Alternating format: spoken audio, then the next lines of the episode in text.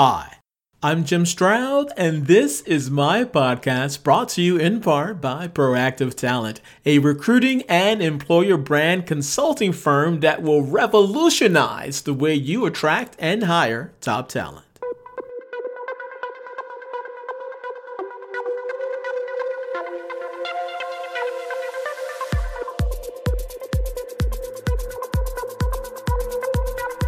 The coronavirus has had an unprecedented impact on our economy and has brought to closer scrutiny our healthcare resources. With so many supplies needed to treat the ill, two questions are echoed across mainstream media. Do we have enough resources to treat patients, and do we have enough labor to administer those resources? The answer to the latter question is the more troubling. Prior to the latest pandemic, there was a shortage of talent in the healthcare space. How much more has that problem been exasperated?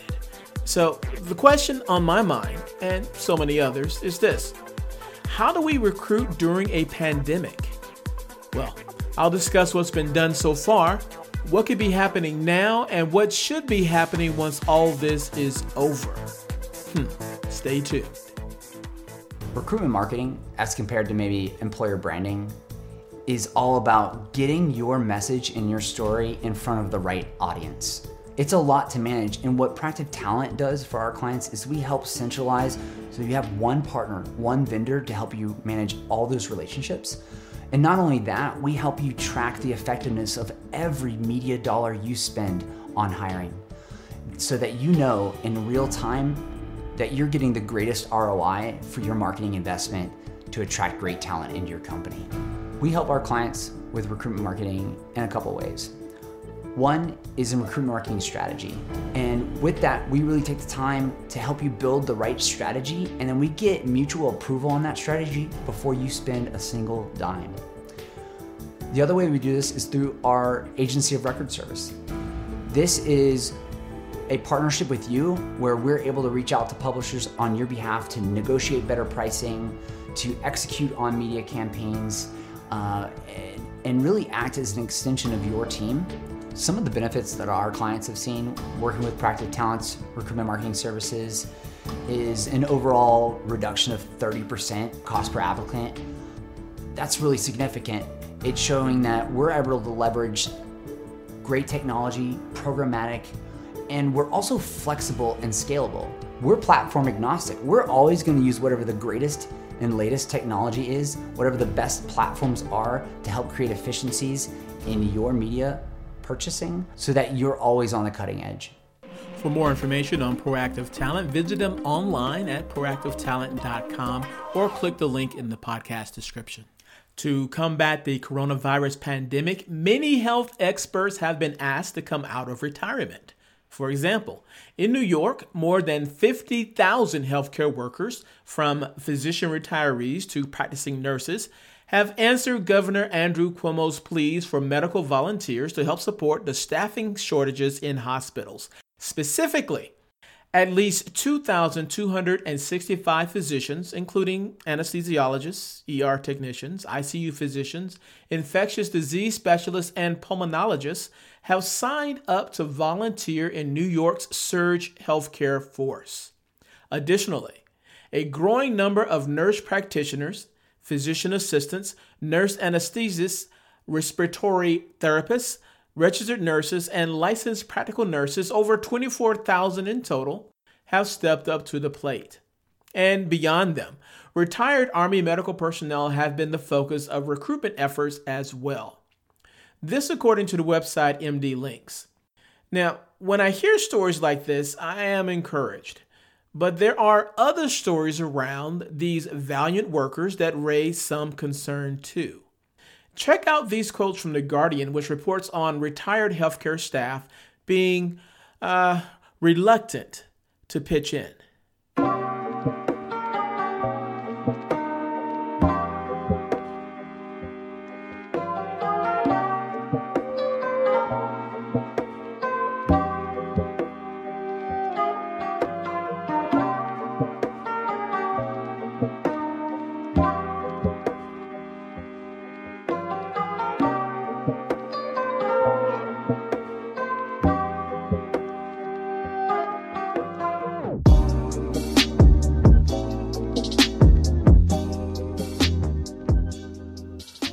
Majority of 120 former NHS employees who responded to a Guardian call out were resistant, and in some cases hostile to the idea. Many respondents said, unpromoted, they did not want to return to a working environment where they suffered stress, bullying, burnout, and even breakdowns. 71 said they would not be happy to return to work, with many expressing their reluctance in vehement terms. After the way I was treated, I would rather shove a rusty 6 inch nail up my backside than return to my old job, said a 67 year old former staff nurse from Manchester. Anthony O'Neill, 58 from Glasgow, said, No, nine, no, niche. was a hospital physician for 32 years, never ever going back. And a 60 year old London GP said, I left general practice due to burnout. I would not go back under any circumstances. Further down the article, it says Many expressed concern that returning to work would put them at risk of contracting the disease and that their lack of recent practice could put patients at risk. A 69 year old former GP from North Yorkshire said he would fear for his life it would place me in a position where I would receive a high lethal dose of the virus. Another former clinician with a long term chronic condition said it would be suicide for her to return to frontline duties. Further down in the article, it reads But most of those who said they would be willing to go back had reservations. Asked if they were willing to return to work, 33 of those who responded provided yes, but answers. They included one who would say she would return to work, but not at the hospital that offered her no support following my breakdown.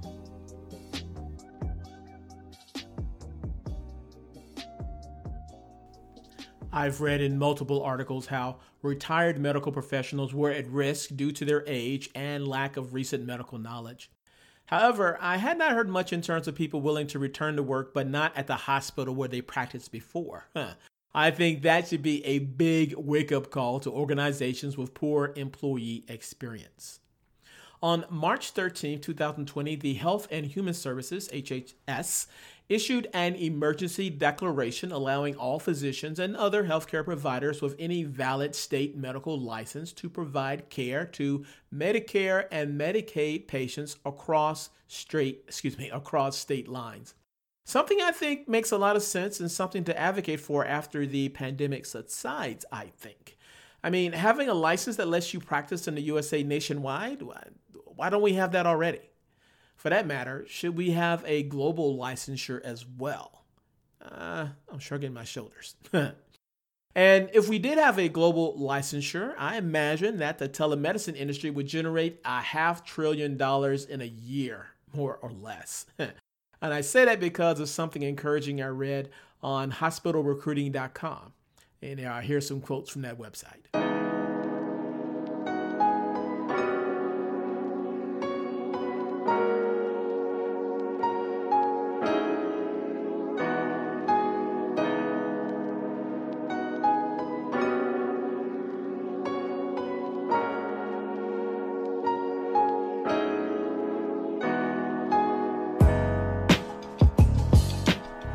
In this age of social distancing, telemedicine has come out on top.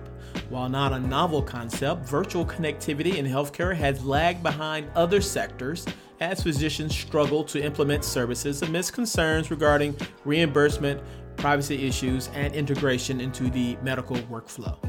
The emergency decision by the Center for Medicare and Medicaid Services on March 17, 2020, to pay for telehealth visits outside of rural areas has eased physician concern. The decision allows physicians and other healthcare providers to charge the same rates for real time audiovisual and in person office appointments for new and established patients. Established patients also have access to virtual check ins and e visits. The Health Insurance Portability and Accountability Act, HIPAA, has been temporarily waived during the COVID 19 pandemic, allowing physicians and others to use any video conferencing tool, including FaceTime, Zoom, and Google Hangouts. However, these platforms typically do not utilize a business associate agreement, which ensures protected health information is safeguarded, and their use will become illegal once the emergency declaration runs out.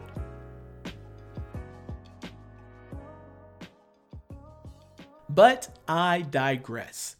Other recruitment measures being considered are graduating senior medical students early and temporarily canceling the regulation that foreign doctors have to repeat residency in order to practice in the United States. Relaxing the rules, at least for now, may be the cure that ails us when it comes to recruiting healthcare workers. Time will tell. However, eventually a new normal will set in and the same recruitment issues will return, but without the advantage of relaxed rules. What then? Well, if this is your concern, stay tuned. I'm going to share some truly creative case studies on how to recruit healthcare workers. Hi there, this is Will Staney, founder and CEO here at Proactive Talent. I just want to let you know of a promotion that we're doing right now for our clients in the healthcare space. If you are a hospital or healthcare provider in need of help with sourcing, scheduling, or screening candidates to ramp up in response to coronavirus and COVID 19, please reach out to us here at Proactive Talent. We have dozens of available and highly experienced remote healthcare recruiters, and we're offering 50% off our standard hourly rate to help with this type of staffing support. Um, we can activate immediately, turn us on or off quickly as needed. There's no upfront billing, so we work now, you pay later. Uh, feel free to hit, up, hit us up on our website or give us a call at 855 706 8568. Thanks.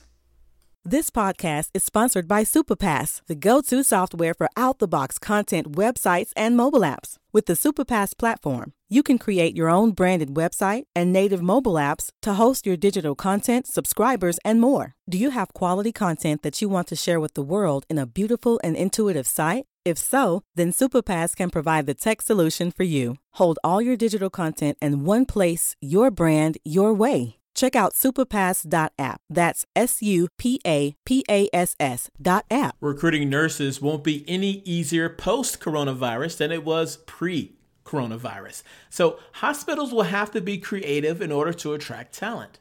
Something that certainly seems attractive to me is the three day work week, where you take 12 hour shifts three days a week with four days off. that certainly sounds good. I haven't done it before, but it certainly does sound attractive. Over at uh, Kaiser Permanente's uh, Oakland Medical Center, employees can tap free concierge services for help with dinner reservations, car repairs, mailing packages, catering, and event planning, picking up and dropping off dry cleaning, and lawn and garden care. Huh, that is uh, definitely a nice perk to have. There's also the example of uh, Lucile Packard's Children's Hospital in Palo Alto, California, which offers on site master's and bachelor's degree programs for nurses, tuition reimbursement, scholarship, and flexible and flexible scheduling to support nurses who want to continue their education. However, all those are quite interesting to me. The most interesting example that I can offer to you, dear listener, for a creative recruiting strategy around nursing in particular is pointing out what Riverside Community Hospital did back in 2004. They ran a campaign called Dream Job, Dream House. And these are the details.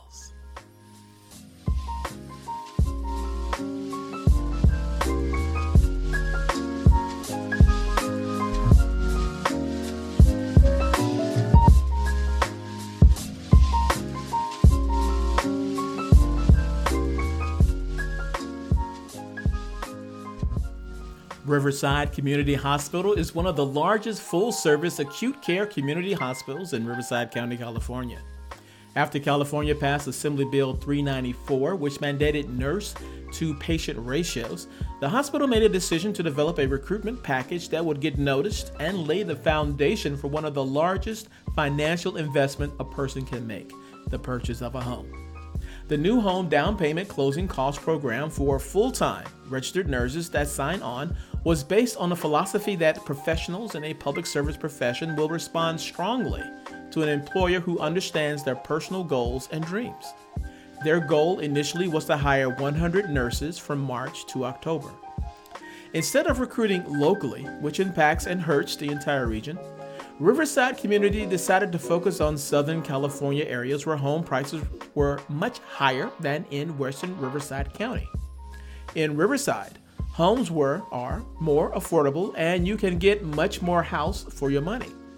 They offered up to $12,000 towards closing and relocation costs, as well as entering candidates in a drawing for $25,000 towards a down payment print and billboard advertising were done to target both the LA and Orange County markets. In addition, RCH attended over 40 job and career events both in the state and nationally. This included six open house events. Riverside Community Hospital surpassed their hiring goal of 100 registered nurses in eight months. They hired 230 nurses in 10 months. Campaign was extended. Nurses were recruited from eight other states as well as California. 21 of the candidates took advantage of the closing cost options. The grand prize drawing for the down payment of $25,000 was December 12, 2004. This drew a very large crowd, including the mayor and a local television network, NBC Channel 4.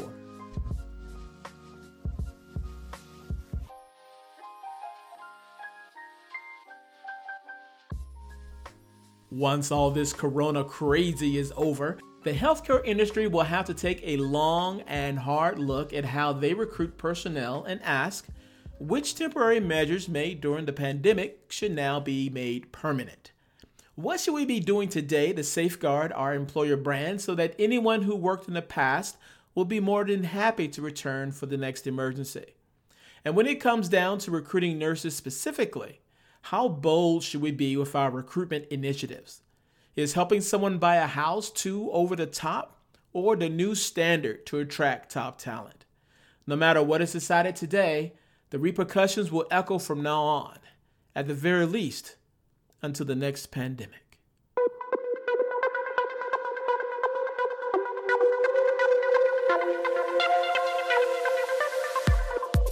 If you love what you heard, hate what you heard, or don't know what you just heard, I want to know about it. You can leave a comment concerning this podcast on my website at www.jimstroud.com. In addition to finding source material and related information for this podcast episode, you'll find other goodies that I hope will make you smile. And if you have not already, please subscribe to my website. Your continued support keeps this podcast train chugging down the track.